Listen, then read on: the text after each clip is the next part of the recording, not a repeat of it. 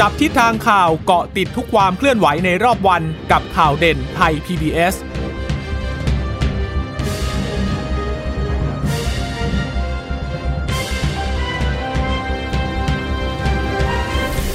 สวัสดีค่ะ สวัสดีค่ะ ต้อนรับคุณผู้ฟังสู่ข่าวเด่นไทย PBS ค่ะ เราพบกันเป็นประจำทุกวันจันทร์ถึงศุกร์บ่ายๆแบบนี้นะคะ มาอัปเดตข้อมูลข่าวสารที่เกิดขึ้นในรอบวันกับดิฉันจีราชาตาเอี่ยมรัศมี และคุณพึ่งนภาคล่องพยาบาลค่ะ ค่ะ สวัสดีคุณผู้ฟังทุกท่านด้วยนะคะ ที่รับฟังเราผ่านทางสถานีวิทยุที่เชื่อมโยงสัญญาณจากไทย PBS ทุกท่านเลยนะคะ จะเจอกันอย่างนี้นะคะะวันนี้น่าจะเป็นวัน จ่ายแล้วแหละนะคะสำหรับเทศกาลตรุษจีนพรุ่งนี้ก็จะเป็นวันไหว้ แล้วก็วันศุกร์ก็เป็นวันเที่ยวนะคะทีนี้พี่น้องคนไทยเชื้อสายจีนก็คง ปีนี้อาจจะไม่บรรยากาศจะไม่คึกครื้นสักเท่าไหร่นักนะค่ะเนื่องจากว่าติดโควิด -19 ด้วยนะคะะไม่เป็นไรค่ะ ก็อยู่กันอย่างนี้ไปนะคะ อยู่กับโควิด -19 ให้ได้ เราก็อยู่แบบมีความสุขอะนะคะ มาดูเรื่องของโควิด -19 กันวันนี้ตัวเลขผู้ติดเชื้อนะคะ ก็เอ่อลดลงอะนะคะจำนวนอยู่ที่ 100 เท่าไหร่นะคะ คุณชะตา100 157 คนค่ะ ก็เมื่อวาน 180 กว่าวันนี้เหลือ 150 กว่านะคะ แล้วก็อ่าถ้าจะแบ่งก็คือติดเชื้อในประเทศเนี่ย 144 ส่วนใหญ่มาจากการค้นหาเชิงรุกอีกแล้วอ่า เป็นการค้นหาเชิงรุกในชุมชนซะร้อยหกนะคะ แล้วก็มาจากระบบเฝ้าระวังระบบบริการก็คือเดินเข้าไปโรงพยาบาลเอง หรือว่าเป็นคนที่เป็นกลุ่มที่ต้องติดตามอยู่แล้ว เนื่องจากว่าสัมผัสกับผู้ป่วย มีประวัติสัมผัสกับผู้ป่วย จะอยู่ที่ 38 คนนะคะ แล้วก็กลับมาจากต่างประเทศซะ13 คือเข้า SQ 5 คน แต่ที่เหลือเนี่ยจะเป็นการเดินทางกลับข้ามแดนเข้ามา คือในลักษณะของอเป็นลูกเรือประมงอะแหละ ก็ติดเชื้อด้วยนะคะ วันนี้ยอดผู้ติดเชื้อรวม 23,903 คนนะคะ แล้วถ้านับจากวันที่ 15 เป็นต้นมาจะอยู่ที่19,000กว่ากว่าๆนะคะ แล้วก็ที่น่าเสียใจก็คือมีผู้เสียชีวิตเพิ่มอีกหนึ่งคน เป็นผู้หญิงอายุ 65 ปีค่ะ มีโรคประจำตัวอยู่แล้วด้วย คือพอดีเป็นมะเร็งกล่องเสียง แล้วก็ไตวายเรื้อรังระยะสุดท้ายอยู่แล้วนะคะ ไขมันในเลือดสูงด้วย นะคะมีประวัติติดเชื้อจากสมุทรสาครว่าเป็นคนในครอบครัว ครอบครัวนี้มี 8 คนค่ะ ปรากฏติดเชื้อไป 5 ก็เลยอยู่ในข่ายเฝ้าระวังอยู่แล้ว แล้วปรากฏว่าผู้เสียชีวิตคนนี้ค่ะ ก่อนหน้านี้เนี่ยเดินทางไปฟอกไตเมื่อปลายปี 29 ธันวาคม แล้วเขามีอาการหนาวสั่นอ่าแล้วก็มีประวัติสัมผัสกับผู้ติดเชื้ออยู่แล้วด้วยก็เลยต้องตรวจโควิด ก็ผลออกมาวันที่หนึ่งมกราคมนะคะว่าติดเชื้อก็เลยไปรักษาตัวที่โรงพยาบาลในกรุงเทพปรากฏ มีอาการหอบเหนื่อย มีปอดอักเสบด้วย ถึงขั้นต้องเจาะท่อช่วยหายใจเลย แล้วอาการก็ไม่ดีขึ้นค่ะ กระทั่ง 8 กุมภาเนี่ยเสียชีวิตตอนเช้าอืมนะคะ ตอนนี้ผู้เสียชีวิตสะสม 80 คน สถานการณ์โลก ผู้ติดเชื้ออยู่ที่ 107ล้าน3แสนกว่านะคะ ส่วนไทยก็คงที่อันดับ 114 ค่ะ ค่ะก็สถานการณ์ตัวเลขผู้ติดเชื้อก็อลดลงนะคะ ทีนี้มีข้อมูลหนึ่งน่าสนใจค่ะที่ทางโฆษกสบคคุณหมอทวีสินได้พูดเอาไว้เเป็นข้อมูลที่กระทรวงสาธารณสุขได้ไปเก็บข้อมูลมานะคะผู้ติดเชื้อในพื้นที่ตลาด 1,815 คน ข้อมูลเป็นยังไง ข้อมูลเป็นอย่างนี้ค่ะ ก็บอกว่าร้อยละ 96.86 เนี่ยเป็นการติดเชื้อในตลาดสด ติดเชื้อในตลาดนัดนะคะ ก็เยอะทีเดียวนะคะ ส่วนร้อยละ 3.14 โดยพบว่าเป็นผู้ชายถึงร้อยละ 90.19 นะคะเอ่อขอผู้ขอขายขอผู้ขอขายขออภัยค่ะ โดยเป็นผู้ขายถึงร้อยละ 90.19 นะคะ ส่วนผู้ซื้อเนี่ยก็คือร้อยละจุด ร้อยละ 9.81 ก็คือคุณหมอบอกว่าก็เนื่องจากว่าผู้ขายคืออยู่ในตลาดนานกว่า มาเตรียมร้านมาเปิดร้านอ่าแล้วก็ขายก็คือใช้เวลานานกว่านะคะ ก็เลยจะพบว่าผู้ขายเนี่ยเอ่อมีเปอร์เซ็นต์การติดเชื้อนี่ค่อนข้างมากกว่าผู้ซื้อสำหรับผู้ซื้อก็คือมาแล้วก็ไปมาแล้วก็ไปอ่าใช่ไหมเพราะฉะนั้นปัจจัยเอ่อในเรื่องของที่จะติดเชื้อนานเนี่ยมันก็เลยน้อยกว่านะคะ โดยปัจจัยของการติดเชื้อคือไม่มีมาตรการระวังตนเองค่ะ ไม่มีการวัดอุณหภูมิก่อนเข้าตลาด แม่ค้าไม่ค่อยล้างมือนะคะ ขาดความสม่ำเสมอในการทำความสะอาดในจุดสัมผัสร่วม อันนี้คงจะต้องไปบอกเจ้าของตลาดนะคะให้ให้ให้ดูแลเรื่องนี้ ไม่มีที่กั้นระหว่างร้านค้า แล้วแม่ค้าตลาดสดก็เดินทางไปซื้อของหลายแห่ง ขณะที่ตลาดนัดก็มีการหมุนเวียนแม่ค้ากันนะคะ ก็เลยมีข้อเสนอแนะทุกตลาดว่าต้องเข้มข้นกับมาตรการป้องกันตัวเองนะคะ โดยเฉพาะเรื่องของการใส่หน้ากากนะคะค่ะแล้วก็ถ้าเกิดว่าเว้นระยะของแผงค้าไม่ได้ ก็ควรที่จะมีฉากกั้นค่ะ แล้วก็งดการเคลื่อนย้ายแรงงานต่างด้าว อย่างเคร่งครัดเลยนะคะตลาดที่ดิฉันไปบ่อยๆ ก็อยู่ตลาดแถวฝั่งทน ตอนเย็นๆเนี่ย เออเขาก็จะมีทางเข้าตลาดเขาจะให้ทางเข้าเดียว เขาก็จะมีการวัดอุณหภูมิ มีการค่ะเอ่อแล้วก็ดูด้วยก็จะมีแบบ เออเหมือนเจ้าของตลาดส่งคนมาดูว่าเอ๊ะคนที่เข้าตลาดเนี่ยใส่หน้ากากไหมอะไรอย่างเงี้ยค่ะเขาก็จะดูถ้าเกิดว่าไม่ได้ใส่หน้ากากนะคะเขาก็จะให้แบบว่าไปไปหาหน้ากากมาใส่ให้ได้เลยนะคะแต่เดี๋ยวนี้ก็ยากแล้วนะคะ คุณชะตาที่จะไปไหนมาไหนแล้วไม่ใส่ตลาดมันเหมือนกับว่าเราขาดอะไรไปอย่างหนึ่งอะเนาะก็คือเราจะต้องพกหน้ากากไปด้วยเสมอเลยนะคะค่ะทางที่ดีแนะนำคุณผู้ฟังนี้ว่าใครที่ไปตลาดสำหรับผู้ซื้อนะคะ ไปถึงแล้วอย่างที่บอกค่ะ ก็คือเมื่อไปจับจ่ายซื้อสินค้าไปได้เหมือนเดิมนะคะ แต่ว่าเมื่อกลับมาบ้านแล้วหรือว่าเราพกแอลกอฮอล์ติดไปด้วยเนี่ย เราก็ต้องรีบล้างมือทันทีนะคะ เพราะว่าเราไม่รู้หรอกว่าไอ้สิ่งของที่เราจับไปนั่นน่ะมันไปมีเชื้อโควิด -19 ด้วยหรือเปล่านะคะ ส่วนผู้ขายถ้าเจอถ้ามีข้อมูลอย่างนี้ต้องระวังมากขึ้นเลยนะคะ เพราะว่าพ่อค้าแม่ค้าส่วนใหญ่เขาก็ไม่ค่อยจะระวังตัวเท่าไหร่นะ ก็คือเนื่องจากว่าก็ก็ค้าขายไปอะค่ะผู้ซื้อมาคนหนึ่งเปลี่ยนหน้าเอาก็ไป ใช่ไหมคะ เพราะฉะนั้นแล้วต้องระมัดระวังมากยิ่งขึ้นเลยนะคะ อืมทีนี้เนี่ยในเรื่องของการค้นหาเชิงรุกค่ะ ก็มีการพูดถึงอยู่เหมือนกันคุณหมอก็บอกนะคะ เรื่องของการค้นหาเชิงรุก ในพื้นที่สมุทรสาครเนี่ย ทางรองผู้ว่าสมุทรสาครแล้วก็ทางนายแพทย์สาธารณสุข สมุทรสาครก็ได้แจ้งที่ประชุมถึงความคืบหน้า บอกว่าตอนนี้เนี่ยในพื้นที่ตรวจเชิงรุกไปแล้วแสนกว่าคนนะคะ จากแสนคนเนี่ยไปพบผู้ติดเชื้ออยู่ 7,000 จากการเข้าไปตรวจโรงงานขนาดใหญ่ 9 แห่ง แล้วที่เข้าไปตรวจแล้วมี 4 โรงงานนะคะ ที่คนงานเนี่ยหลักหมื่นเลย ก็พบผู้ติดเชื้อตามข่าวเลยที่บอกว่า โรงงานใหญ่ๆเนี่ยนะ คนงานหลักหมื่นเนี่ยไปเจอผู้ติดเชื้อบางโรงงานเนี่ย ติดเชื้อกันร้อยละ 26 ถึง 27 ของที่ตรวจเลยนะคะ ตอนนี้ใช้ระบบ Bubble and Seal ก็คือถ้าตรวจพบผู้ติดเชื้อขนาดนั้นเนี่ย บางคนที่ยังไม่ติดเชื้อแล้วมีโอกาสติดได้ ภายหลังก็ต้องทอดระยะเวลาอีกระยะหนึ่งค่ะ เพื่อให้แบบเหมือนกับว่าให้ติดเชื้อธรรมชาติ นะคะ ก็คือคือเขาต้องอยู่ในพื้นที่อยู่แล้วล่ะ ออกไปไม่ได้แน่ ๆ อยู่แล้ว ถ้าเจอขนาดนั้นนะนะคะ ดังนั้นก็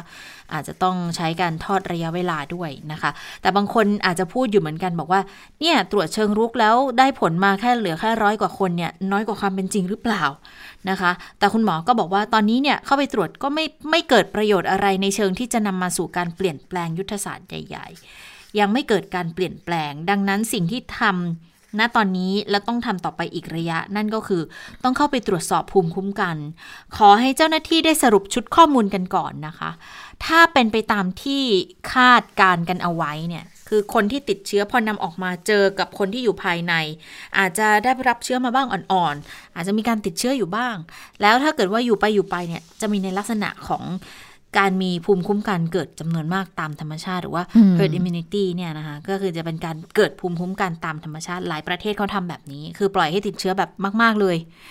แต่ว่าก็ต้องรอข้อมูลข้อเท็จจริงออกมาก่อน จะเป็นอย่างที่คาดไหมเนี่ย เดี๋ยวก็จะค่อยๆเห็น ถ้าเป็นตามนั้นก็จะเห็นภาพการผ่อนคลายวางแผนเปิดเมืองต่างๆ แต่ก็ต้องเน้นในเรื่องของช่วงเวลาเพื่อให้กระบวนการทางธรรมชาติได้ทำงานด้วยนะคะนะคะอันนี้พื้นที่สมุทรสาครนะคะ ล่าสุดค่ะ คุณพัทรพรตันงามเขาก็ส่งข้อมูลมาบอกว่า ที่สมุทรสาครนายกเทศมนตรีนครสมุทรสาครนะนะคะ ก็ได้มีคำสั่งปิดตลาดสดตลาดนัดทุกแห่งในเขตเทศบาลนคร 22 แห่งเลยนะคะ ตั้งแต่วันที่ 12 ถึงวันที่ 14 กุมภาพันธ์เพื่อป้องกันแล้วก็ควบคุมการแพร่ระบาดโควิด -19 แล้วก็ขอความร่วมมือกับผู้ค้าด้วยนะคะ ให้ทำความสะอาดในช่วงวันที่หยุดด้วยนะคะ แล้วก็หลัง 15 กุมภาพันธ์ก็จะอนุญาตให้ผู้ค้าแล้วก็แรงงานที่มีผลตรวจโควิดเนี่ยที่ไม่พบเชื้อ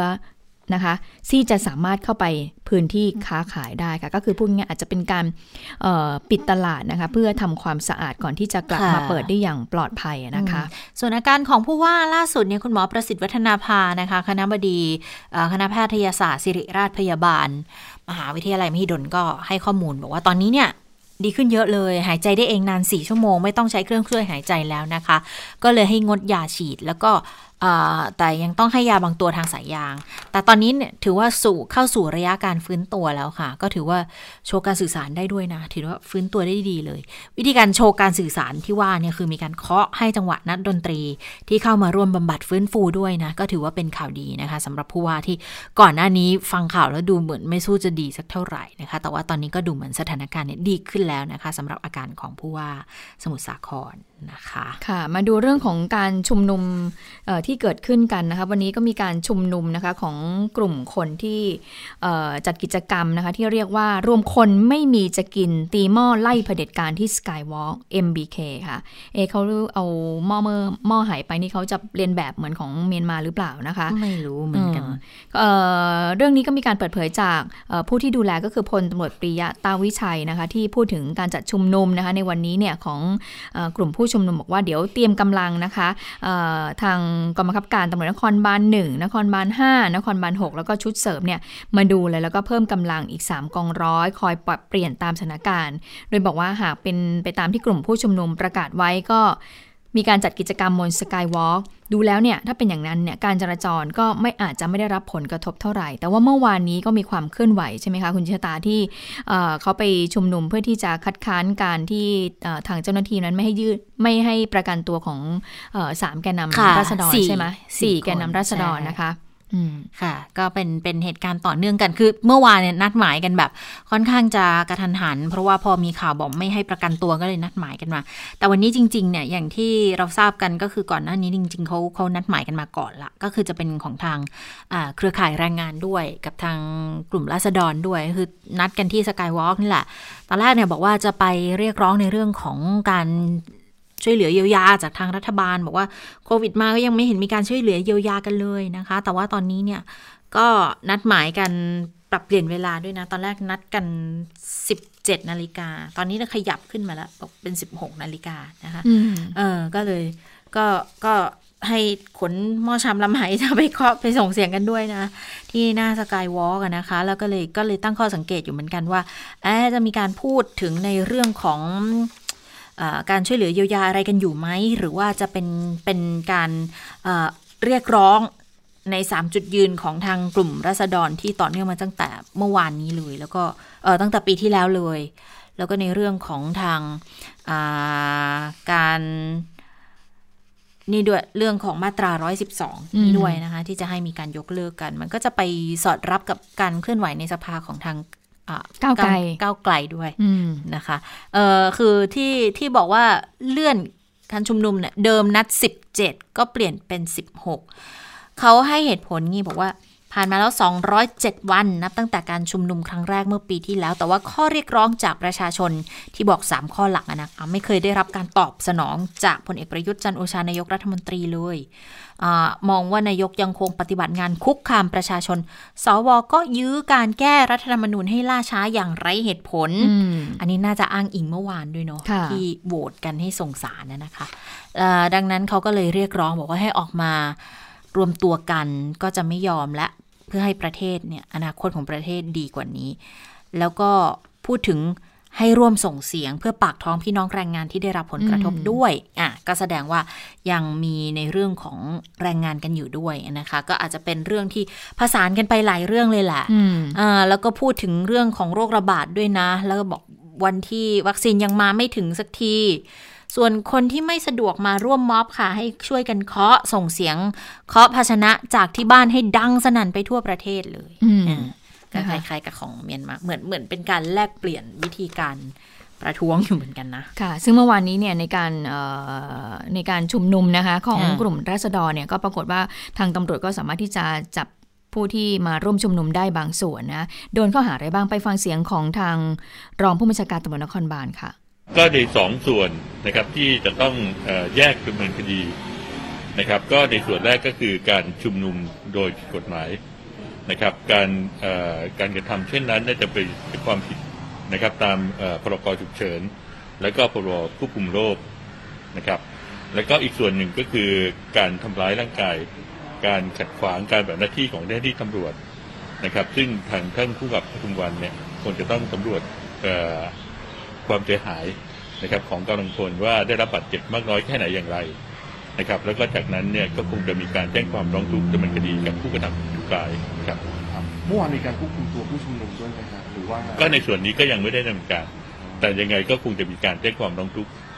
กับผู้ชุมนุมทุกรายอยู่แล้ว ค่ะขณะเดียวกันก็มีการเปิดเผยจากทางคุณปนัสยานะคะ ซึ่งเป็นแกนนำเนี่ยก็มีการเผยข้อความของคุณเพนกวินเอาไว้ด้วยนะคะ ที่ทางกลุ่มแนวร่วมรัษฎรเนี่ยนัดชุมนุมที่สกายวอล์กเพื่อที่จะเรียกร้องให้มีการปล่อยตัว 4 แกนนำนะคะ4แกนนำที่ว่านี้ก็มีคุณพริชชิวรักษ์หรือเพนกวิน มีคุณอนนท์นำพา มีคุณสมยศพฤกษาเกษมสุข แล้วก็มีคุณปฏิวัติสาหร่ายแย้ม หรือว่าหมอลำแบงค์ซึ่งเป็นสี่ผู้ต้องหา เป็นแกนนำและแนวร่วมกลุ่มรัษฎรนะคะ ก็มีความผิดตามประมวลกฎหมายอาญามาตรา112นะคะ116 ยุยงปลุกปั่นแล้วก็ข้อหาอื่นๆนะคะ กรณีที่ร่วมชุมนุม ที่ธรรมศาสตร์ท่าพระจันทร์สนามหลวงเมื่อวันที่ 19 และ 20 กันยายนที่ผ่านมาค่ะก็ซึ่งเมื่อวานนี้ศาลก็ไม่ให้ประกันตัวนะคะก็เลยทำให้มีความเคลื่อนไหวในวันนี้ด้วยนะคะ ค่ะสำหรับการดูแลความปลอดภัย ดูแลความสงบเรียบร้อยในการจัดกิจกรรมในวันนี้นะคะ ที่บอกว่าใช้ชื่อกิจกรรมแบบรวมคนรวมพลคนไม่มีจะกินตีหม้อไล่เผด็จการที่สกายวอล์กเนี่ยนะคะทางรองพบชนก็บอกว่าเบื้องต้นเนี่ยจัดเตรียมกำลังตำรวจจาก กองบังคับการนครบัลหนึ่งนครบัลห้านครบัลหกแล้วก็มีชุดเสริมของบชนด้วย มาดูแลความปลอดภัย ความสงบเรียบร้อย 8 กองร้อยเลยค่ะ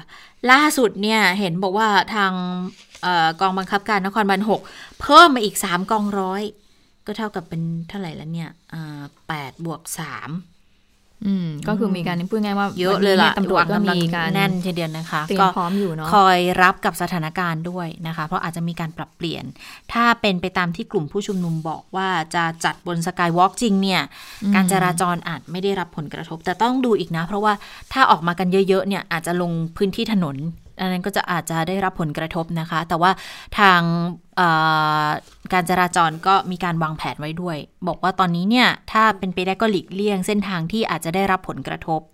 แล้วควรหลีกเลี่ยงก็คือพระรามหนึ่งค่ะ ถนนพระรามหนึ่งตั้งแต่แยกเฉลิมเผ่า ถึงแยกเจริญผล ถนนพญาไทแยกราชเทวีถึงแยกจุฬา12 แล้วก็มีเส้นทางเลี่ยงที่จะสามารถไปได้ก็คือไปใช้ถนนเพชรบุรี ถนนราชดำริบรรทัดทองวิทยุ พระรามสี่อังรีดูนัง ซอยจุฬาลงกรณ์9แล้วก็ซอยจุฬาลงกรณ์อืม12 นะคะ ก็มีการวางกำลังดูแลอำนวยความสะดวกไว้แล้วด้วย ค่ะ เรื่องนี้พบตรว่าอย่างไรพลตำรวจเอกสุวัสด์แจ้งยอดสุขนะคะก็บอกว่าตอนนี้เนี่ยสถานการณ์ในประเทศก็ยังมีความจำเป็นที่ต้องใช้พรบควบคุมโรค และพรกฉุกเฉินอยู่นะคะ จึงขอร่วมมือขอความร่วมมือกับประชาชนค่ะว่าอย่าทำอะไรที่มันไปขัดต่อกฎหมายเลย จริงๆแล้วตำรวจเนี่ยไม่อยากบังคับใช้กฎหมายนะหากไม่มีความจำเป็น แต่หากจำเป็นก็จะไม่ลังเลนะคะ ไปฟังเสียงจากทางพบตรกันค่ะก็ขอความ ร่วมมือนะครับ ว่ายังไงก็อย่าก่อให้เกิดอะไรที่มันขัดต่อกฎหมาย จริง ๆตำรวจไม่ได้อยากจะต้องใช้มาตรการที่จะจำเป็นต้องบังคับกฎหมายกันไม่อยากจะทำอย่างนั้นนะครับ แต่ว่าถ้าเมื่อจำเป็นต้องทำก็ผมก็ยืนยันนะ ผมเนี่ยเป็นคนที่พยายามไม่ทำอะไรก็ไม่ทำนะครับ พยายามพูดคุย แต่ถ้าจำเป็นต้องทำผมไม่เคยเลยนะ ไม่เคยลังเลเลยนะ อืม ก็เลยคำพูดของท่านก็ทำให้ดิฉันย้อนไปถึงตอนนู่นนะคะ ที่ที่แถวสยามใช่ไหมที่มีการชุมนุมของเอ่อกลุ่มแนวร่วมเนี่ยแล้วแล้วสุดท้ายก็มีการใช้เอ่ออะไรนะคะ ฉีดฉีดน้ำน้ำแรงดันสูงจำได้ไหมคะคุณชะตาอ่ที่ผสมตอนสานั้รนเคมีด้โอ้วย แล้วก็เอากำลังเข้าไปฟาดด้วยโอ้แปลว่าตอนนั้นเนี่ยท่านก็คงจะเนี่ยถ้าเป็นไปตามไม่นั้นตือแล้วเนาะจริงๆนะคือพยายามพูดคุยแล้วอืมแต่ตอนนั้นคงจำเป็นต้องทำแล้วก็ไม่ได้ลังเลเลยนะคะ ตอนนั้นก็เลยยังคิดอยู่เอ๊ะทำไม ดูแลสถานการณ์ก็มันไม่น่ารุนแรงเลยนะค่ะถึงขนาดที่จะต้องใช้ขนาดนั้นนะคะ อันนั้นแหละค่ะก็เป็นจุดเอ่อเริ่มต้นนะคะ ในการที่ตำรวจเนี่ยใช้เรื่องของเออน้ำแรงดันสูงนะคะในในกับกลุ่มผู้ชุมนุม ทีนี้พบตรก็ยังบอกอีกว่าฝากประชาชนที่มาร่วมชุมนุมนะคะ ก็ขอให้ระลึกถึงความสงบเรียบร้อย นึกว่าเราอยู่ในสถานะที่ต้องช่วยกัน ก็เป็นคนไทยคนหนึ่งก็อยากเห็นนะคะเอ่อคนไทยเนี่ย มีการพูดคุยกันอย่างสร้างสรรค์มากกว่า แล้วก็ถ้าเป็นไปได้เนี่ยก็พยายามหลีกเลี่ยงการใช้กำลังนะคะก็ฝากบอกถ้าถ้าอะไรรุนแรงก็ขอโทษ แต่ที่ที่ทำเนี่ยตั้งใจรักษาความสงบเรียบร้อยนะคะ อยากจะให้ส่วนรวมให้ส่วนรวมสงบสุข ไม่ได้ดูแลคนกลุ่มเดียวนะ อันนี้พอบตรก็ฝากเอาไว้แล้วนะคะ ก็เป็นเรื่องหนึ่งที่จะต้องติดตาม อยู่เหมือนกันนะคะ ซึ่งนอกจากเรื่องของการชุมนุมแล้วเนี่ยวันนี้มีแถลงหลายเรื่องนะสำหรับพบตรเห็นบอกว่ามีคดีของอน้องชมพู่ด้วย แล้วก็มีคดีของเซโป้ด้วยโป้อานนท์นะคะ ก็มีความคืบหน้าของคดีนายเสียโป้เนี่ยนะคะ ก็บอกว่าผู้ต้องหาเนี่ยจำนวนเยอะ มีเงินเยอะนะคะก็จะเรียนรู้ว่าอะไรเป็นพยานหลักฐานที่ทำให้เขาติดคุกก็จะไม่ทำ เส้นทางการเงินอย่างเงี้ยตำรวจไม่ได้หาเจอง่ายๆนะเพราะว่าผู้ต้องหาจะกลัวที่สุดเรื่องของการฟอกเงิน ก็ต้องพยายามหาเส้นทางการเงินให้ได้ อาจจะยากแต่ก็ต้องทำแต่ละคดีเนี่ยก็ต้องใช้เวลานะคะ แล้วก็พูดถึงพลตำรวจคุณสันทนะด้วยเหมือนกันก็บอกเหมือนเป็นแบบเป็นแฟนคลับที่คอยคิดถึงอยู่ตลอดเวลานะคะค่ะทีนี้เนี่ยนายกก็พูดถึงเรื่องม็อบเหมือนกันนะวันนี้เนี่ย เพราะว่าเออมีวันนี้แถลงข่าวหลายเรื่อง แล้วก็ให้สัมภาษณ์เรื่องการชุมนุมกลุ่มราษฎรด้วย ก็นายกบอกว่าก็ควรไม่ควรหรือไม่ ถ้าไม่ควรก็อย่าไปสนับสนุนเขาสิ ยังไม่เข็ดหลาบกันอีกหรือไงประเทศไทย สังคมก็ต้องช่วยกันบ้างนะ สั้นๆ ได้ใจความ ค่ะมาเรื่องของการเมืองกันบ้างนะคะ การเมืองตอนนี้ก็น่าติดตามทีเดียวก็มีหลายเรื่อง มีความเคลื่อนไหวเกิดขึ้นก่อนที่จะมีการประชุม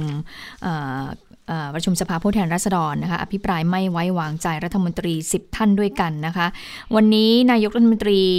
ว่ายังไงบ้างวันนี้เนี่ยนายกก็เป็นประธานการประชุมคณะกรรมการส่งเสริมการลงทุนนะวันนี้นายกก็พูด หลายเรื่องด้วยกันนะคะ โดยเรื่องหนึ่งที่นายกพูดถึงก็เรื่องของการแก้ไขรัฐธรรมนูญเพราะเมื่อวานนี้มีการประชุมร่วมรัฐสภา ปรากฏว่าในที่สุดแล้วเนี่ยเสียงของสมาชิกรัฐสภาเนี่ยก็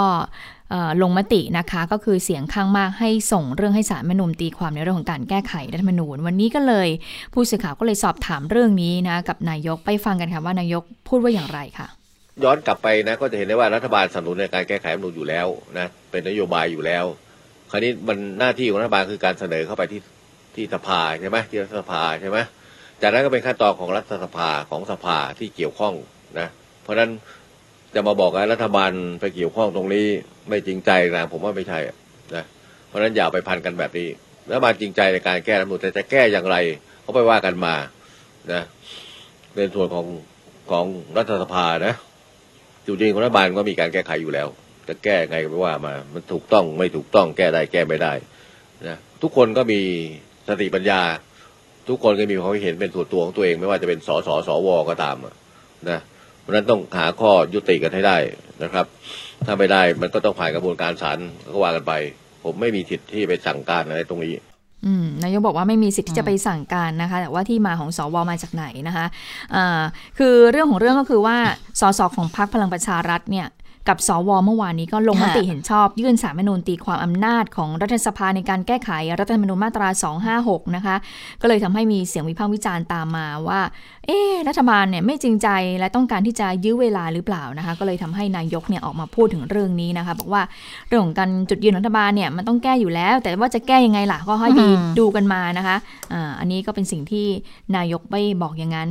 แล้วในช่วงวันหยุดเสาร์อาทิตย์นี้มีการถามเหมือนกันบอกว่านายกเนี่ยจะไปติวหรือเปล่า ไม่ได้ติวหนังสือเป็นติวอภิปรายหรือเปล่าร่วมกับพักพลังประชารัฐนะคะ เพราะว่าเดี๋ยวสัปดาห์หน้าเนี่ยจะมีการอภิปรายแล้วนายกบอกคงไม่ต้องมั่งผมก็เตรียมของผมอยู่แล้ว วันนี้ก็เตรียมไว้เยอะพอสมควรเหมือนกัน แต่ละอย่างเนี่ยผมก็ไม่ควรลงรายละเอียดลึกมาก มันเป็นเรื่องของหลักการ เป็นเรื่องของนโยบาย แล้วก็ทำงานตามกรอบของนายกนะคะ เรื่องรายละเอียดปลีกย่อยเนี่ยก็เป็นเรื่องของหน่วยงาน ก็มีทั้งในส่วนของแปลงนโยบายสู่การปฏิบัตินะคะ รองนายกกระทรวงแล้วก็ผู้ปฏิบัติไปถึงท้องถิ่นก็ต้องมาชี้แจง คือมีหน่วยงานรับผิดชอบอยู่แล้วนะคะ ค่ะ นี่ก็เป็นอีกเรื่องหนึ่งที่มีการพูดถึงอยู่เหมือนกันนะคะ แล้วก็อีกเรื่องหนึ่งที่อยู่อยู่ก็กลายเป็นประเด็นแบบ ร้อนขึ้นมา ค่ารถโดยสารรถไฟฟ้าสายสีเขียวนะคะอตอนแรกก็บอกว่าจะไม่ให้เกิน 65 บาท คมนาคมพูด กทมก็ไปไปมาเหมือนจะทำไม่ได้ แล้วก็เปลี่ยงมาบอกว่าร้อยสี่นะ จะไปลดขนาดนั้นทำไม่ได้ แล้วพอพอถึงวันหนึ่งเวลาหนึ่งก็ออกมาบอกว่าชะลอการการเก็บร้อยสี่บาทไปก่อนนะคะ แล้วก็ ก็ต้องไปถามนายกรัฐมนตรีอีกด้วยนะ เพราะว่าหลังจากที่กทมเลื่อนเก็บเงินค่าโดยสารตลอดสายร้อยสี่บาทไปแล้วเนี่ยพลเอกประยุทธ์จันโอชาจะว่ายังไงนะคะ ก็บอกว่าพอเลื่อนออกไปก่อนเนี่ยรัฐบาลก็ต้องมองถึงประโยชน์ของรัฐ ประโยชน์ของประชาชนเป็นหลักในการดำเนินการทุกเรื่องแหละ โครงการที่มันเกี่ยวข้องกับเรื่องของการลงทุนทั้งหมด แต่ภาระไม่ใช่ของกทม ก็ต้องถามกทมเหมือนกันว่ารับภาวะ ภาระใหม่ไหวไหม ถ้ารับไม่ไหวแล้ว รัฐบาลรับไหวไหม ก็ไม่ไหวทั้งคู่ เรื่องของรถไฟฟ้าสายสีเขียวเนี่ย ยืดเยื้อยาวนานก็ต้องหาทางแก้ปัญหา ฟังเสียงนายกกันค่ะ อันนี้รัฐบาลก็มองประโยชน์ใดมากที่สุดล่ะ มากที่สุดก็คือผลประโยชน์รัฐสองผลประโยชน์ประชาชนนะนนี่เป็นหลักในการดำเนินการในทุกเรื่องที่เป็นกิจกรรมที่เกี่ยวข้องในการลงทุนทั้งหมด แต่ภาระ มันไม่ใช่ภาระของกรุงเทพมหานคร ต้องถามว่ากรุงเทพมหานครรับภาระที่ไหวไหม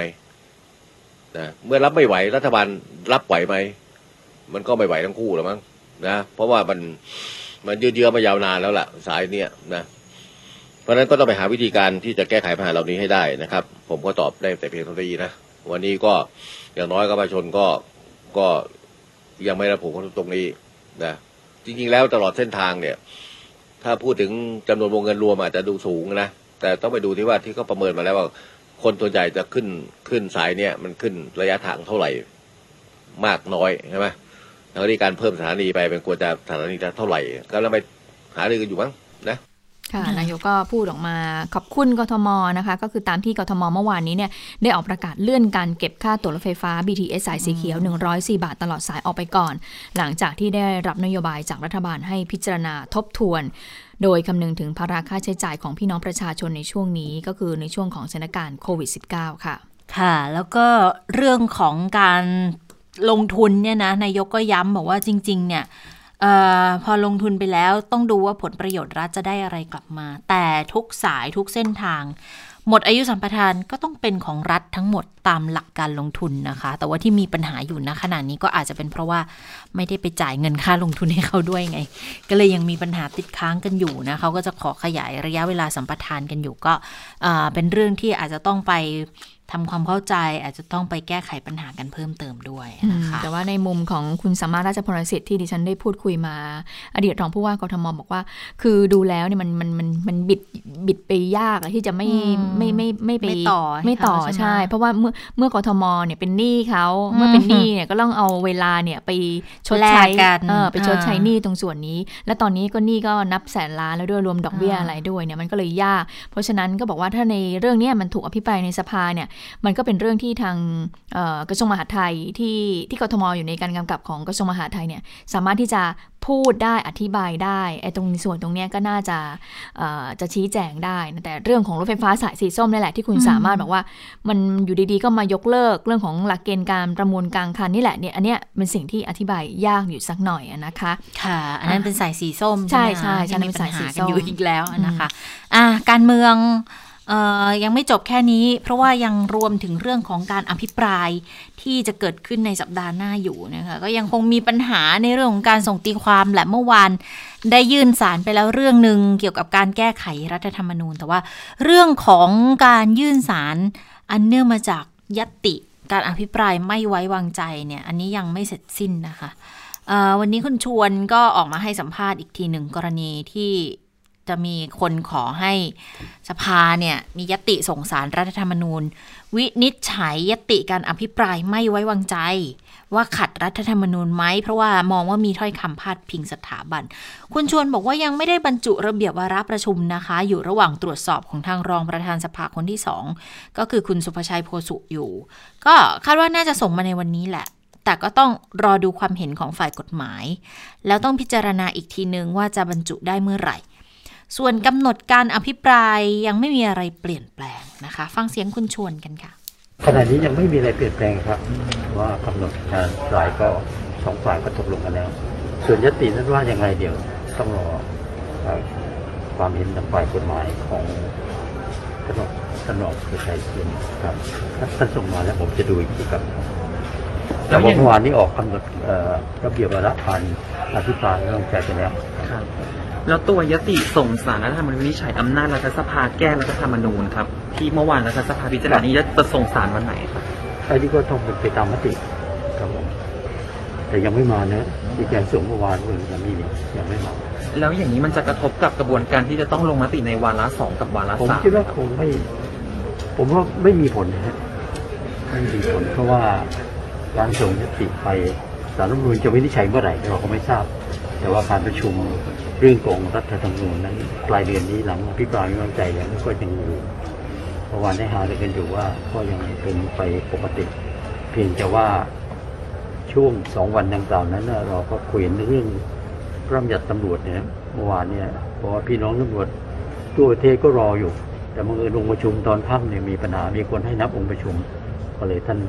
ท่านเอ่อท่านอาจารย์พรเพชรท่านเลย สั่งปิดประชุมไป อันนี้เราก็คุยกันเมื่อคืนตอนดึกว่า ถ้าอย่างนั้นเนี่ยกฎหมายตำรวจเนี่ยเราจะเสนอรัฐสภาหลังจากมีการพิจารณารัฐธรรมนูญแล้วได้หรือไม่นะครับ จะมีเวลาไหม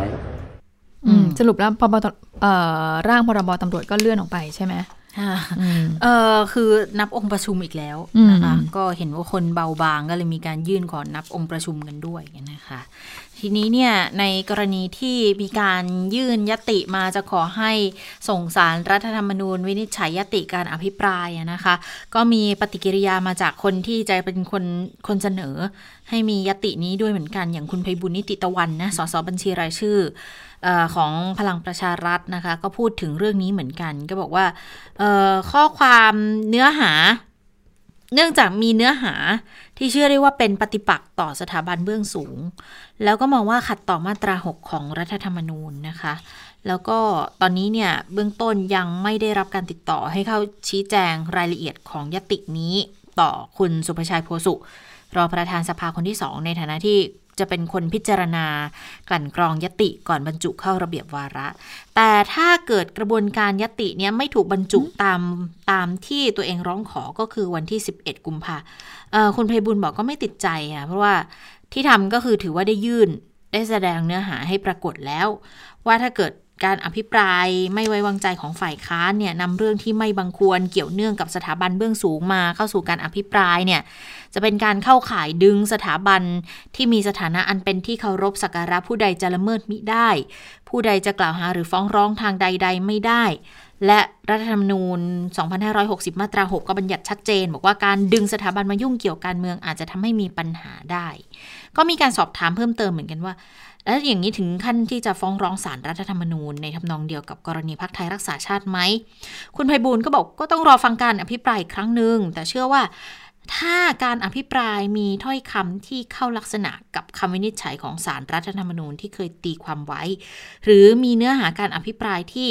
เป็นการกระทำที่ชัดเจน ว่าจงใจนำสถาบันเบื้องสูงมายุ่งเกี่ยวกับ การเมืองเนี่ยก็อาจจะเข้าองค์ประกอบ แล้วอาจจะมีคนยื่นเรื่องต่อสารรัฐธรรมนูญได้ด้วยนะคะ ค่ะคุณเพบุญก็เชื่อว่ายติที่เสนอนั้นนะเป็นคำทักท้วงที่เป็นประโยชน์กับพรรคร่วมเองนะพรรคร่วมอืมฝ่ายค้าน แล้วก็ขอให้พิจารณาการก้าวล่วงถึงสถาบันเบื้องสูงในการพิปรายไม่ไว้วางใจ แต่หากยติดังกล่าวไม่ได้รับการบรรจุในสภาสัปดาห์นี้ในสัปดาห์ถัดไป ก็จะไม่สามารถบรรจุได้ เพราะว่าตามระเบียบวาระเนี่ยเป็นเรื่องการพิปรายไม่ไว้วางใจตามยติที่ฝ่ายค้านเสนอนะคะ อันนี้คือในมุมของคุณไพบูลย์มาดูของทางหัวหน้า พักฝ่ายค้านกันนะคะ คุณสมพงษ์อมรวิวัฒน์นะคะ ก็บอกว่า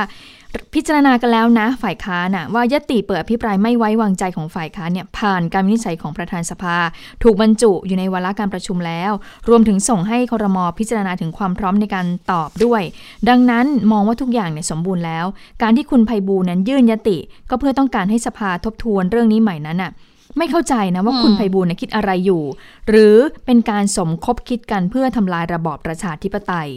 โดยบอกว่าการพิปรายของฝ่ายค้านเนี่ยก็ถือว่าเป็นการตรวจสอบตามกลไกของสภานะ แล้วก็เห็นว่า ตอนนี้เห็นชัดเลยว่ากำลังเกิดการแตกแยกในพักร่วมรัฐบาลค่ะค่ะ มาดูอีกท่านหนึ่งนะคะ คุณประเสริฐจันทระรวงทองเป็นเลขาธิการพักเพื่อไทยว่าอย่างไรบ้าง คุณประเสริฐบอกว่ายติการอภิปรายของฝ่ายค้านนั้น ถูกต้องแล้วนะ ไม่มีอืมข้อบกพร่องเลย ตามข้อบังคับการประชุมสภาการที่คุณไพบูลย์นั้นยื่นยติเนี่ยให้สารและมนูญวินิจฉัยอำนาจหน้าที่ของสภา เป็นการกล่าวอ้าง การกล่าวอ้างที่ไม่ขึ้นเลยเนี่ยซึ่งสภาไม่ได้มีปัญหาอะไรเลยนะจึงไม่ได้อยู่ในอำนาจหน้าที่ของศาลรัฐมนูญ ที่จะวินิจฉัยในเรื่องนี้ด้วย นอกจากนี้ยติการเปิดอภิปรายไม่ไว้วางใจของฝ่ายค้านนั้นก็ชอบแล้วนะคะบรรจุเป็นวาระแล้วก็เตรียมที่จะอภิปรายแล้วด้วย โดยก่อนหน้านี้ประธานสภาก็ได้เรียกวิปทุกฝ่ายมาหาเรือกันนะคะถึงวันเวลาที่จะอภิปราย ก็เหลือแค่คอยถึงวันที่จะอภิปรายเท่านั้นเองนะคะก็คือวัน อังคารหน้าแล้วนะคะ และเมื่อมาดูรายละเอียดของยติของคุณไพบูลเนี่ยมันก็มีหลายข้อความนะที่ไม่ได้ปรากฏเป็นข้อเท็จจริง อย่างเช่น ที่คุณประเสริฐนำมาอ้างอีกบอกว่านำสถาบันมาเกี่ยวข้องกับการเมือง ซึ่งถ้าหากไปดูสาระสำคัญของยติฝ่ายค้านเนี่ยเป็นการกล่าวหานายกนะ กล่าวหานายกโดยตรงเลย ซึ่งนายกเนี่ยจะต้องเอาข้อเอาข้อกล่าวหานี้ไปแก้ไข และเมื่อดูข้อบังคับการประชุมสภา ก็ไม่ควรรับยตินายไพบุญด้วยซ้ำนะ แล้วก็ไม่เคยมีประเพณีนะว่ายติการพิปรายไม่ไว้วางใจของฝ่ายนิติบัญญัติ ต้องถูกตีความโดยสารรัฐธรรมนูญ ถือว่าเป็นการทำลายระบบรัฐสภา และระบบประชาธิปไตย หากสภาเห็นชอบยติแบบพวกมากลากไปอย่างนี้ ในอนาคตเนี่ยความร่วมมือระหว่างรัฐบาลและฝ่ายค้านก็คงจะ เเดินหน้าด้วยความยากลำบากค่ะ ค่ะ ก็ไม่ใช่แค่ทางเพื่อไทยเท่านั้นอย่างคุณพิธาลิมเจริญรัตน์นะคะหัวหน้าพักเก้าไกลเองก็พูดเหมือนกัน ก็บอกว่าเบื้องต้นเนี่ยอยากจะให้ความมั่นใจกับประชาชนว่ายติของคุณไพบูลจะไม่ทำให้การอภิปรายเลื่อนออกไปนะคะแล้วก็ฝากไปถึงรัฐบาลด้วยบอก อย่าวิตกกังวลว่าจะตอบคำถามไม่ได้ แล้วจะใช้วิธีการนอกระบบ จนทำลายอำนาจฝ่ายนิติบัญญัติก็แล้วกัน ส่วนการกระทำของคุณไพบูลเนี่ยค่ะก็ตอกย้ำบอกว่าเป็นการเอาสถาบันมาเป็นโล่เกราะกำบังให้ตัวเองนะคะนี่ก็เป็นเสียงสะท้อนอีกส่วนหนึ่งจากทางคุณพิธา ซึ่งในเรื่องของสถาบันเนี่ยนะวันนี้ก็มีความเคลื่อนไหวจากทางพรรคเก้าไกลด้วยนะคะไหนๆพูดถึงคุณพิธาแล้วเนี่ยเพราะว่าวันนี้ค่ะทางคุณพิธา แล้วก็คุณชัยธวัฒน์ตุลาธนเลขาธิการพรรคเก้าไกล แล้วยังมีสสเก้าไกลด้วยค่ะ ได้ยื่นชุดร่างกฎหมายคุ้มครองเสรีภาพในการแสดงออก และสิทธิในกระบวนการยุติธรรมของประชาชน ยื่นให้คุณชวนหลีกภัยประธานสภาผู้แทนราษฎรนะคะก็บอกว่าทางพักเนี่ยมีจุดยืนในระบอบประชาธิปไตย อันมีพระมหากษัตริย์ทรงเป็นประมุขโดยให้สถาบันปลอดจากคำติชินทา ปลอดจากคำวิพากษ์วิจารณ์ต่าง ๆ ของสาธารณชน ซึ่งต้องดึงสถาบันให้พ้นการเมือง คุณพิธาบอกว่าเรามีหน้าที่ปกป้องป้องกัน ไม่ให้กลุ่มบุคคลมาฉกฉวยแอบอ้างความจงรักภักดีเพื่อใช้โจมตีฝ่ายตรงข้าม โดยเฉพาะการใช้ประมวลกฎหมายอาญามาตรา 112 มาเป็นเครื่องมือ ฟ้องร้องกลั่นแกล้ง ปิดปากผู้อื่น ก็มีการอ้างอิงไปถึงกรณีเมื่อวานนี้ค่ะที่ศาลไม่ให้ประกันตัวแกนนำราษฎรทั้ง 4 คนนะคะ แล้วก็อาจจะถูกจองจำไม่มีกำหนดเลย คุณพิธาบอกว่าอันนั้นเป็นการแสดงออกทางการเมืองโดยสันติไม่ใช่การก่ออาชญากรรมร้ายแรง วันนี้ไม่ว่าจะเห็นด้วยหรือไม่ต่อการชุมนุม แต่ว่าจำเลยในคดีมาตรา 112 ควรมีสิทธิ์ในการพิจารณาคดีอย่างเป็นธรรมภายใต้หลักการจำเลยยังบริสุทธิ์ จนกว่าศาลจะพิพากษาสูงสุด ก็เลยหยิบยกอันนี้มาเป็นตัวอย่างหนึ่งของการใช้มาตรา 112 แล้วกระทบต่อเสรีภาพของประชาชนในยุคสมัยใหม่นะคะมั นก็เป็นความเคลื่อนไหวของออฝ่ายที่บอกขอให้ยกเลิกใช่ไหมคะคะแต่ว่าขณะเดียวกันค่ะ วันนี้ก็มีความเคลื่อนไหวของกลุ่มที่คัดค้านด้วยนะ ก็คือนำโดยคุณหมอวรงเดชกิจวิกรมนะคะ ก็นำประชาชน พร้อมกับรายชื่อประชาชนจำนวนหนึ่งเนี่ยแสนกว่ารายชื่อเลยไปยื่นต่อรองประธานวุฒิสภาคนที่2นะคะเพื่อที่คัดค้านการแก้ไขประมวลกฎหมายอาญามาตรา1นึนะคะ โดยคุณหมอวรงบอกอย่างนี้ค่ะบอกว่ากฎหมายเนี่ย กฎหมายอาญามาตรา1นึเนี่ยไม่ได้ใช่ไม่ใช่กฎหมายที่จำกัดสิทธิเสรีภาพ หรือว่าการแสดงออกของประชาชนเลยนะ แต่ว่าเป็นกฎหมายเพื่อคุ้มครององค์พระมหากษัตริย์ ต่อการกระทำที่ส่อจิตนาดูหมิ่น หมิ่นประมาทหรืออาฆาตมาร้ายต่อ องค์พระมหากษัตริย์ องค์ราชินี รัชทายาแล้วก็ผู้สำเร็จราชการแทนพระองค์เท่านั้นนะคะ อันนี้ก็เป็นความเคลื่อนไหวที่เกิดขึ้นก็มีทั้งคัดค้านแล้วก็ฝ่ายหนุนปรากฏว่าคุณชิตาคุณผู้ฟังคะในทวิตเตอร์เนี่ยวันนี้ก็เลย มีแฮชแท็กค่ะ ทั้งแฮชแท็กสนับสนุน 112 นะคะ แล้วก็แฮชแท็กยกเลิก 112 ค่ะ ค่ะ แต่ว่าทางพรรคก้าไกลก็ไม่ได้มีแค่การพูดถึงเรื่องของหลักการเหตุผลที่อยากจะให้มีการแก้ไขสังคายนามาตรานี้นะคะ แล้วก็อย่างคุณพิธาเมื่อสักครู่นี้ ก็มีการพูดเพิ่มเติมอีกด้วยนะ อย่างบอกว่าเรื่องของการทำรงไว้ซึ่งสถาบัน ให้อยู่คู่กับระบอบประชาธิปไตยเนี่ยนะคะไม่สามารถบรรลุได้ด้วยการใช้กฎหมายบังคับและปราบปราม แต่ว่าอยู่ได้ด้วยความชอบธรรมและความยินยอมพร้อมใจจากประชาชน ก็มองว่าควรจะต้องแสวงหากุศโลบายที่สอดคล้องกับยุคสมัยทำให้สถาบันเนี่ยพ้นจากการเมือง คุณพิธาพูดวลีนี้ ปกเกล้าแต่ไม่ปกครอง นะคะเพราะว่าคุณพิธามองว่านอกจากปัญหามาตรา 112 แล้วเนี่ย ยังมีการใช้กฎหมายอื่น ๆ เป็นเครื่องมือทางการเมืองอีกด้วยนะคะ เรื่องของการแก้ไขมาตรา 112 ทุกครั้งพอหยิบยกขึ้นมาต้องมีผู้คัดค้าน แล้วผู้สื่อข่าวก็เลยสสอบถามไปเหมือนกันบอกว่ากังวลไหมว่าจะกลายเป็นประเด็นที่นำไปสู่การยุบพรรคการเมือง คุณพิธาก็บอกว่า จริง ๆ ระบอบประชาธิปไตยเนี่ยเป็นเรื่องปกติค่ะนี่เมื่อความเห็นต่างก็ต้องพูดคุยกันอย่างมีวุฒิภาวะ แล้วทีนี้คุณชัยธวัฒน์ตุลาธนก็เสริมขึ้นมานะคะอืมบอกว่าหลายคนเข้าใจว่าพรรคก้าวไกลเนี่ยมีจุดประสงค์อื่นในการแก้มาตรา 112 ก็เลยบอกว่าตลอดชีวิตเนี่ยคุณชัยธวัฒน์บอกเห็นการล้มล้างการปกครองแบบเดียวก็คือการทำรัฐประหาร ไม่เคยเห็นการแก้ไขกฎหมายเป็นการล้มล้างการปกครอง อย่างเรื่องของการเสนอลดโทษมาตรา 112 เนี่ยนะคะ ไม่ได้เป็นการยกเลิกกลไกการคุ้มครองเกียรติยศของพระมหากษัตริย์ แต่ว่าเป็นการปรับปรุงให้เข้ากับยุคสมัย คือคือลักษณะการเสนอของก้าวไกลในรอบนี้เนี่ยไม่ได้บอกว่าให้ยกเลิกนะ แต่ว่าให้เป็นในในในลักษณะของการตัดเรื่องโทษจำคุกแล้วให้ไปใช้เป็นเป็นเรื่องของการปรับการอะไรไปเสียนะคะอืมอันนี้เป็นเป็นข้อเสนอที่มีการหยิบยกขึ้นมาในการปรับแก้ในครั้งนี้นะคะ แล้วก็มองว่าคือไม่ได้ยกเลิกกลไกคุ้มครอง แต่ว่า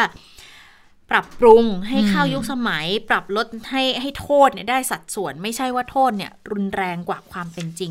ก็เชื่อแหละว่าคงไม่ได้ถูกใจกับทุกคนหรอกค่ะแล้วบางคนก็อยากจะให้ยกเลิกไปเลยด้วยซ้ำแต่ค่ะสถานการณ์ที่เกิดขึ้นตอนนี้เนี่ยพยายามเสนอให้รับกันได้มากที่สุดค่ะแล้วเมื่อสักครู่ที่บอกไทยพักดีคัดค้านใช่ไหมใช่คะค่ะมีคนถามเหมือนกันอ่าคุณชัยธวัฒน์ก็บอกว่า ก็เป็นสิทธิเสรีภาพในการแสดงออกอืมมาแหละทุกเรื่องในสังคมไม่มีทางเห็นร่วมกันอยู่แล้วก ลัวจะถูกเยยุบพักหรือไม่ถูกยุบพักเนี่ยในฐานะพักการเมือง คุณชัยธวัฒน์บอกว่า จะหลับตาไม่มองปัญหาความเป็นจริงในสังคมไม่ได้ ปัญหาเรื่องอื่นก็ทำเหมือนกัน ในฐานะผู้แทนไม่ใช่เวลาที่จะกลัว แต่เป็นช่วงที่ต้องแสดงความกล้า เรียกร้องมโนสำนึก โดยเอาความกลัวไว้ข้างหลังต้องทำหน้าที่ให้ดีที่สุดนะคะ ค่ะ ก็แน่นอนว่าเรื่องนี้ก็ต้องเดี๋ยวต้องถูกไปพูดถึงในการพิปรายนะคะค่ะทีนี้ในไอรอค่ะก็ได้มีค่ะการรวม 10 ปัญหาในมาตรา1นึเอาไว้ด้วยนะคะค่ะฉันก็ขอสรุปสรุปให้ฟังแล้วกันเขาบอกว่าเอ่อถ้าเป็นปัญหาตัวบทเนี่ยนะคะ ตัวบทกฎหมายก็คือหนึ่งก็คือแบบว่าคนริเริ่มคดีเนี่ยเป็นใครก็ได้นะคะอ่าอ่าสองโทษหนักเกินไปหรือเปล่านะคะค่ะสามก็มีการมองว่า ไม่มีขอบเขตชัดเจน ที่บอกหมิ่นประมาทหมิ่นประมาทเนี่ยตรงไหนไม่มีขอบเขตให้ชัดเจนสี่ไม่มีไม่ยกเว้นให้การแสดงความเห็นโดยสุจริตเลย อันนี้คือปัญหาตัวกฎหมายนะคะเอ่อต่อไปค่ะบอกว่าเป็นปัญหาจากการใช้ก็คือ 5. ตีความกว้างเกินไปหรือเปล่า 6. เจ้าหน้าที่เนี่ยไม่ได้ใช้ดุลพินิษให้เป็นประโยชน์แก่จำเลยเลยนะคะ 7. จำเลยเสียเปรียบในการต่อสู้คดี 8. มากน้อยหนักเบาตามบรรยากาศทางการเมือง นะคะ แล้วก็มีปัญหาเเรื่องของโครงสร้างก็คือสร้างผลกระทบต่อสังคม แล้วก็สร้างผลกระทบต่อสถาบันพระมหากษัตริย์ แต่ถ้าว่ารายละเอียดเต็มเต็มๆเนี่ยก็คุณผู้ชมลองไปดูนะคะในไอรอน่าจะมีคำอธิบายถึงเรื่องพวกนี้ค่ะ ค่ะทีนี้ยังมีเรื่องของการ ตีความเรื่องของการแก้ไขรัฐธรรมนูญอยู่นะคะ จริงๆ วันนี้เนี่ยทางพลังประชารัฐเองเขาก็ออกมาพูดอยู่เหมือนกัน เพราะว่าหลังจากที่เมื่อวานเนี่ยรัฐบาลเอ่อรัฐสภาอืมมีมติเสียงข้างมากออกมาว่าให้ส่งคำร้องถึงศาลรัฐธรรมนูญ วินิจฉัยปัญหาเกี่ยวกับหน้าที่อำนาจของรัฐสภาเนี่ยเอ่อว่าสามารถแก้ไขรัฐธรรมนูญ เพิ่มสภาร่างรัฐธรรมนูญ หรือว่าสสรมายกร่างใหม่ทั้งฉบับได้หรือไม่นั้น ก็บอกค่ะว่า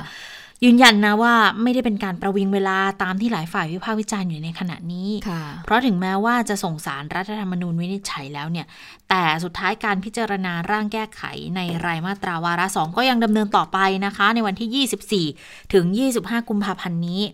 และเมื่อพบเหตุข้อสงสัยถึงอำนาจรัฐสภาในการแก้ไขรัฐธรรมนูญก็ต้องปิดช่องโหว่ค่ะค่ะอันนี้เนี่ยเขามองว่าเป็นการตัดไฟแต่ต้นลมอืมไม่ให้เกิดปัญหาที่มันซ้ำซ้อนตามมาอีก เนื่องจากการแก้ไขรัฐธรรมนูญที่เป็นกฎหมายสูงสุดของประเทศเนี่ยก็ต้องทำด้วยความรอบคอบค่ะผู้รู้ผู้เกี่ยวข้องเขามีความเห็นสองฝ่ายนะส่งสารแบบวินิจฉัยเนี่ยเป็นคำตอบ ถ้าบอกว่าไม่จำเป็นต้องส่งสารและให้สมาชิกรัฐสภาพิจารณากันเองก็มองมองว่าทำไม่ได้ อย่าลืมว่านี่เป็นการพิจารณาแก้ไขกฎหมายสูงสุดของทั้งประเทศนะคะอันนี่ก็เป็นอืมการให้เหตุผลสำทับมาอีกทีหนึ่งจากฝั่งพลังประชารัฐค่ะ ค่ะ มาดูนิดนึงค่ะสำหรับเอ่อคดีเอ่อของคุณเอ๋ใช่ไหมคุณเอ๋ปรินาค่ะที่บอกว่ามีความผิดรุกป่าผิดจริยธรรมร้ายแรงวันนี้ปปชก็ได้มีการมาแถลงในรายละเอียดของคดีนี้นะคะที่มีมติชี้มูลความผิดของนางสาว ปรินาไกรคุปนะคะสสของพรรคพลังประชารัฐกรณีที่ถูกปตสเนี่ยดำเนินคดี กล่าวหาว่ารุกป่าแล้วก็เขตป่าสงวนรวม 3 แปลงเนื้อที่ 806 ไร่ ที่อยู่ในตำบลรางบัวอำเภอจอมบึงจังหวัดราชบุรี ว่าเป็นการกระทำผิดวินัยร้ายแรง ใช้ประโยชน์ในที่ดินของรัฐนะคะ โดยโฆษกปปชก็บอกว่าผลการไต่สวนปรากฏว่าพิจารณาสำนวนการไต่สวนแล้วเนี่ยก็เห็นว่า การที่นางสาวปรินาในฐานะผู้แทนของประชาชนเนี่ยจะต้องจะปฏิบัติหน้าที่ด้วยความซื่อสัตย์สุจริตเพื่อประโยชน์ส่วนรวมของประเทศชาติ และก็ความผาสุกของประชาชนนั้นจะต้องเป็นแบบอย่างที่ดีในกรอบจริยธรรมของการดำรงตน และปฏิบัติตามกฎหมาย มากกว่าที่จะคำนึงถึงประโยชน์ของตนและพวกพ้อง แต่คุณปรินาเนี่ยกลับไม่ยึดถือระเบียบหลักเกณฑ์กฎหมาย แล้วก็ไม่ประพฤติตนให้เป็นแบบอย่างที่ดี โดยเฉพาะเรื่องของกฎหมายที่เกี่ยวข้องกับการดูแลทรัพยากรธรรมชาติและสิ่งแวดล้อม ซึ่งเป็นประโยชน์สาธารณะที่สำคัญ ก็เลยมีมติว่า คุณปรินาเนี่ยยึดถือครอบครองใช้ประโยชน์ที่ดินของรัฐโดยไม่ชอบ เป็นการฝ่าฝืน ไม่ปฏิบัติตามมาตรฐานทางจริยธรรมอย่างร้ายแรง กรณีเป็นสมาชิกสภาผู้แทนราษฎรด้วยนะคะะก็เลยเลงโทษตามนั้น ขั้นตอนต่อไปก็คือปปชบอกว่าเดี๋ยวจะยื่นสำนวนคดีเนี่ยส่งฟ้องต่อศาลฎีกาค่ะ แล้วทันทีที่ศาลฎีกาเนี่ยประทับรับฟ้อง คุณปรินาก็จะต้อง ยุติการปฏิบัติหน้าที่สสทันทีนะคะ จนกว่าศาลฎีกานั้นจะมีคำพิพากษาทางคดีเป็นอย่างอื่น โดยการยื่นสำนวนส่งฟ้องต่อศาลฎีกาตามกฎหมายก็กำหนดกรอบเวลาเอาไว้นะคะ ก็คือภายใน 30 วันค่ะ ค่ะเอาละค่ะได้เวลาของต่างประเทศคุณเสาวลักษณ์สวัสดีค่ะ สวัสดีค่ะคุณสอรักษ์ค่ะสวัสดีค่ะคุณผู้ฟังสวัสดีทั้งสองท่านค่ะอ่าไปดูที่กัมพูชากันก่อนนะคะ วันนี้กัมพูชาเริ่มฉีดวัคซีนโควิด -19 แล้ว กลายเป็นประเทศที่ 5 ของอาเซียนนะคะ ก็ผ่านไปแล้วครึ่งหนึ่งของไทยเนี่ยเมื่อไหร่จะได้ฉีดอะไปดูประเทศแรกของอาเซียนที่ได้ฉีดวัคซีนเนี่ยก็คือลาวนะคะ จริงๆลาวฉีดเนี่ยแต่ว่าไม่ค่อยเป็นข่าว เพราะว่ากลุ่มฉีแรดกโดสนิดเดียวเองไม่ไม่กี่ไม่กี่หลัร้อกยสิบโดสเนี่ยเออแล้วก็หลักร้อยมั้งกลุ่มแรกเนี่ยก็เป็นบุคลากรทางการแพทย์ค่ะแต่ก็ถือว่าฉีดแหละค่ะนะคะเขาฉีดตั้งแต่เดือนพฤศจิกายนปีที่แล้ว อันดับสองสิงคโปร์อะ30ธันวาคมปีที่แล้ว ตามมาอินโดนีเซีย 13 มกราคมนะคะ แล้วก็เมียนมา เพิ่งฉีดไปก่อนทำรัฐประหารแค่2อสวันก็คือ 27 มกราคมและล่าสุดก็คือกัมพูชานะคะ เริ่มฉีดวันนี้ ตอนแรกเนี่ย สมเด็จฮุนเซนนายกรัฐมนตรีประกาศนะคะว่าเดี๋ยวผมเนี่ยจะเป็นคนแรกนะที่ฉีดวัคซีนเพื่อสร้างความเชื่อมั่นให้ประชาชน แต่พอถึงวันจริงไม่ได้ฉีดนะคะ คนที่ฉีดเป็นกลุ่มแรก ๆ เนี่ยก็ ประกอบไปด้วยลูกชายของฮุนเซนทั้งหมด 3 คน ลูกสะพ้ายอีกสองคน แล้วก็เป็นเป็นเป็นหน่วยอารักขาของสมเด็จฮุนเซนก็ได้ฉีดเป็นกลุ่มแรก แล้วก็บุคคลที่ทำงานใกล้ชิดกับเอ่อพระมหากษัตริย์นะคะก็ได้ฉีดเป็นกลุ่มแรกเช่นเดียวกัน ซึ่งวัคซีนที่กัมพูชาใช้ฉีดในครั้งนี้ เป็นของไซโนฟาร์มนะคะ จีนเนี่ยมอบให้ จีนบอกว่าจะมอบวัคซีนให้ทั้งหมดเนี่ยหล้านโดส แต่วันเนี้ยเอ่อ ล็อตแรกที่ได้รับเมื่อสองสามวันก่อนเนี่ยได้มา6 0 0 0 0โดสนะคะ ส่วนสาเหตุที่สมเด็จทุนเซนไม่ได้ฉีดเป็นคนแรกทั้งๆที่เคยลั่นวาจาไปแล้วเนี่ยโดยเหตุผลว่าตามคำแนะนำของผู้พัฒนาวัคซีนของไซโนฟาร์มเนี่ยระบุว่าวัคซีนตัวนี้เนี่ยเหมาะสำหรับคนที่มีอายุระหว่าง 18ถึง59 ปี แต่สมเด็จอาฮุนเซนตอนนี้ 68 ปี ก็ก็เลยยังไม่ได้ฉีดตอนนี้นะคะ แต่แต่อย่างไรก็ดีถือว่าเป็นนิมิตหมายที่ดีนะคะ ที่กัมพูชานั้นเอ่อเริ่มฉีดวัคซีนไปแล้ว แล้วการที่ให้ฮุนมาเนตนะคะพลเอกฮุนมาเนตซึ่งเป็นบุตรชายคนโตของสมเด็จฮุนเซนได้ฉีดเป็นคนแรกๆเนี่ยก็ถือว่ามีนัยยะเหมือนกันนะ เพราะว่าสเอ่อพลเอกฮุนมาเนตเนี่ยแหละก็คือทายาททางการเมืองที่จะเป็นผู้นำของกัมพูชาคนต่อไป ซึ่งประเด็นนี้ชัดเจนมาก ๆ นะคะ รายงานข่าวของสื่อท้องถิ่นกัมพูชาเนี่ยก็มีเกล็ดแถมมาให้ด้วยนะคะเขาบอกว่าหลังจากที่ฮุนมาเนตฉีดวัคซีนไปแล้วเนี่ยก็ได้รับคำแนะนำจากแพทย์ว่า หลังฉีดวัคซีนไปแล้วเนี่ยไม่ควรจะทานอาหารทะเล แล้วก็ไม่ควรดื่มเครื่องดื่มแอลกอฮอล์อืมนะคะอะแล้วก็ไปไปดูเรื่องของเมื่อวานนี้นะคะ ช่วงค่ำๆนะคะ ทางองค์การอนามัยโลกเนี่ยได้ตั้งโต๊ะแถลงข่าว ถึงผลการลงพื้นที่เพื่อ ค้นหาต้นต่อการระบาดของโควิด -19 ในเมืองอู่ฮั่นมณฑลหูเป่ยของจีน ซึ่งคณะผู้เชี่ยวชาญขององค์การอนามัยโลกเนี่ยเเขาลงพื้นที่นานเกือบหนึ่งเดือนเลยนะคะ แล้วก็ทำงานร่วมกับคณะนักวิทยาศาสตร์ของจีน ซึ่งผลที่ได้ออกมาก็ไม่ค่อยมีอะไรคืบหน้าสักเท่าไหร่ เหมือนกับเป็นการสรุปข้อมูลที่ส่วนใหญ่ก็รู้กันอยู่แล้วนะคะ แต่ที่แน่ ๆ คือยังไม่สามารถระบุได้ว่าสาเหตุการระบาดของโควิด -19 เกิดจากอะไร เกิดจากสัตว์ชนิดไหน สิ่งที่ได้ตอนนี้ก็เพียงแค่ว่าเชื้อโควิด -19 น่าจะมาจากค้างคาว แต่ค้างคาวเนี่ยจะไปแพร่เชื้อให้สัตว์ชนิดใดก่อนที่จะมาสู่มนุษย์เนี่ยไอสัตว์ตัวกลางตัวนั้นเนี่ยองค์การอนามัยโลกยังระบุไม่ได้นะคะ แล้วก็ตั้งข้อสันนิษฐานว่ามีความเป็นไปได้ว่าไวรัสเนี่ยอาจจะถูกนำเข้าจากต่างประเทศนำเข้ามาในจีนโดยผ่านผลิตภัณฑ์อาหาร แช่แข็ง อย่างพวกอาหารทะเลแช่แข็งอะไรแบบนี้นะคะ เพราะว่าเคยมีการตรวจพบไวรัสบนเปื้อนบนเขียงที่ใช้หั่นแซลมอนที่นำเข้ามาจากประเทศนอร์เวย์ก็นั่นแหละ ก็ดูแล้วก็ไม่ได้มีข้อมูลอะไรมากอย่างที่คนอยากรู้นะคะ ส่วนสมมติฐานที่มีคนบอกว่าอาจจะเป็นไวรัสที่หลุดมาจากห้องแลบของสถาบันไวรัสวิทยาในเมืองอู่ฮั่นหรือเปล่า อันนี้เนี่ยองค์การอนามัยโลกบอกว่าดูแล้วไม่น่าจะมีความเป็นไปได้ ดังนั้นพอมีข้อมูลออกมาแบบนี้นะคะทางหลายฝ่ายเนี่ยก็รู้สึกอย่างโดยเฉพาะยิ่งสหรัฐอเมริกาเนี่ยนะคะที่ในยุคของทรัมป์เนี่ยเป็นคนออกมาบอกเลยทรัมป์บอกเลยว่าไวรัสเนี่ยมาจากมาจากจีนนะคะเป็นไวรัสของจีน ซึ่งองค์การอนามัยโลกเนี่ยทีมที่ลงไปทำงานเนี่ยนะคะก็บอกว่าเวลาตรวจหาข้อมูลเนี่ยคือตรวจ ตามหน้างานตรวจตามข้อเท็จจริงเลย แล้วไม่ได้เอาคำกล่าวอ้างของสหรัฐเนี่ยมาเป็นมาเป็นตัวตั้งต้นในการในการสืบหาข้อเท็จจริงนะคะ แต่ว่าก็มีหลายฝ่ายค่ะที่ตั้งข้อสงสัยว่า คือพอไปแบบเนี้ยไม่ใช่ว่าทีมของ WHO นี่จะไปเอาเอกสารเอาอะไรมาตรวจเองได้นะ แต่ว่าไปเรียนรู้จากข้อมูลที่นักวิทยาศาสตร์ของจีนตรวจมาแล้วชั้นหนึ่ง มันเหมือนเป็นการอะไรนะ ทุติยเอ่อภูมิป่ะใช่เป็นหลักฐานทุชั้นติยชั้นสองอะ ใช่ค่ะ แล้วก็เหมือนแบบ review literature เหมือนกันนะว่าตรวจอะไรนะเขาเรียกว่าอะไรนะ ทบทวนวรรณกรรมอะไรอย่างเงี้ยซึ่งมันไม่ได้มีข้อมูลอะไรที่ใหม่ไง ประเด็นที่คนอยากรู้ก็ไม่รู้นะอะก็สรุปเหมือนเดิมนะคะ ป้องกันตัวเองกันต่อไป อะ ไปต่อกันที่ประเทศเมียนมานะคะ วันนี้ก็ สิวันที่ 10 แล้วนะ นับตั้งแต่มีการทำรัฐประหารนะคะ การชุมนุมประท้วงก็ยังคงเดินหน้าขึ้นเรื่อยๆ แล้วก็ก็มีความคล้ายคลึงในประเทศไทยเหมือนกันนะคะ เพราะว่าผู้ประท้วงเนี่ยจะมีการแสดงออกในเชิงเชิงสัญลักษณ์ก็ไม่ถูกเรียกว่าเป็นการสร้างสีสันดีกว่านะคะ อย่างล่าสุดเนี่ยก็จะเป็นชายหนุ่มน่าจะมาจากสมาคมเพาะกายมั้งโอ้โหออกมาเดินขบวนแล้วแบบไม่ใส่เสื้อแล้วก็แบบโชว์กล้ามแน่นๆนะนะคะ แล้วก็อย่างเมื่อวานนี้ค่ะก็มีกลุ่มเป็นขบวนของเบ่าสาว คือแต่งชุดเจ้าเบ่าเจ้าสาวเลยนะคะ แล้วเพื่อนๆกันนี่ก็แต่งเป็นแบบผู้ร่วมงานนะนะออกมาเดินขบวนแล้วก็โพสต์ข้อความทำนองว่างานแต่งงานของเราเนี่ยรอได้ แต่การออกมาต่อต้านรัฐประหารเนี่ยรอไม่ได้ต้องทำเดี๋ยวนี้นะคะ แล้วก็มีกลุ่มเพศที่ 3 ที่ออกมาแต่งตัว แล้วก็ออกมาสร้างสีสันในการประท้วงนะคะ ในขณะเดียวกันค่ะ ความรุนแรงในการปรับปรามผู้ประท้วงในเมียนมาก็มีเยอะขึ้นเรื่อยๆนะคะ ฉีดน้ำแรงดันสูงเนี่ยเห็นบ่อยแล้วนะคะ กระสุนยางก็เริ่มมาแล้ว แต่ว่าเมื่อวานนี้ค่ะ มีข่าวว่าตำรวจนั้นใช้กระสุนจริงแล้วก็ยิงใส่ผู้ประท้วงคนหนึ่งนะคะ ตอนนี้ข่าวยังสับสน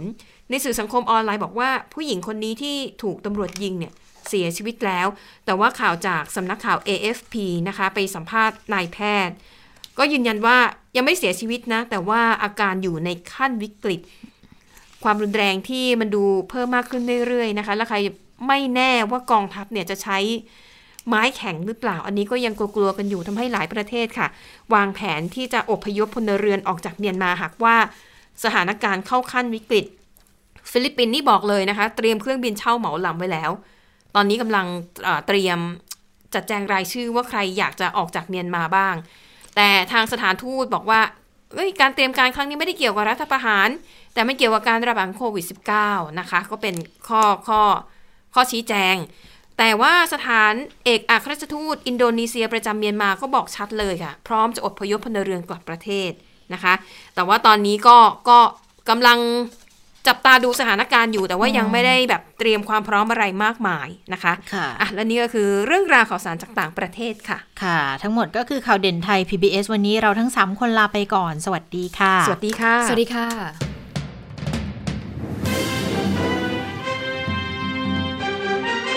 ติดตามข่าวเด่นไทย PBS ได้ทุกวันจันทร์ถึงศุกร์เวลา 15 นาฬิกา